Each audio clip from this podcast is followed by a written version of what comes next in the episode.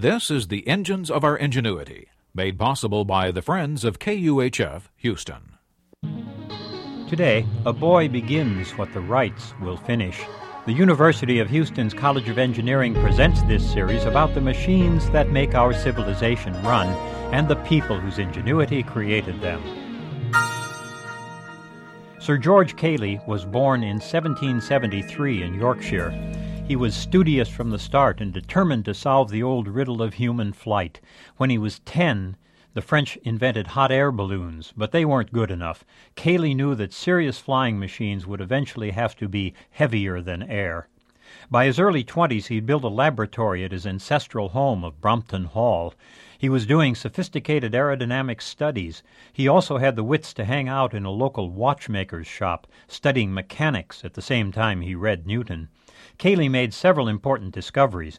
He realized the secret of flight wasn't to be learned from birds flapping wings, but by watching birds glide with their wings fixed. He identified the three forces acting on the weight of any flying object lift, drag, and thrust. He conceived the idea of a lifting airfoil. In a remarkable burst of insight, he saw that trout have the ideal minimum resistance body shape for an airplane. Why a trout and not a bird? Well, a century later we'd have rules of dynamic similitude. They show that a small fish in water behaves more like a large machine in the air than a small bird in the air does. By 1799 he had the basic shape of a modern airplane with a fuselage, wing, and tail. By 1804 he was flying model gliders. In 1809 and 10 he published a series of articles on his theories and experiments. He also showed how to scale up his models to make controllable human bearing gliders. Cayley scrupulously backed everything up with calculation. Newton had proposed a simple theory of lift, which Cayley correctly took to task. Newton's theory makes sense only at speeds far greater than sound. It wasn't used for anything until after World War II.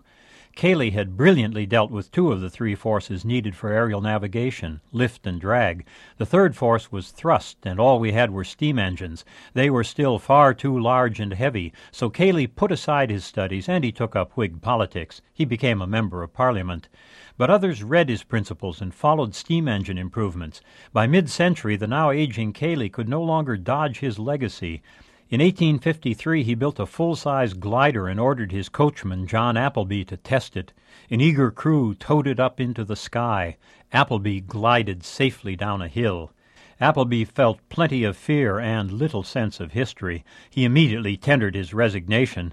Cayley died soon after without ever creating successful powered flight, but neither did anyone else until 1903 fifty years later. Of course, the Wright brothers read Cayley's work and were, by then, able to build an aluminum internal combustion engine. So, we forget Cayley, but make no mistake, his ghost finally rode with the Wrights at Kitty Hawk. I'm John Lienhard at the University of Houston, where we're interested in the way inventive minds work.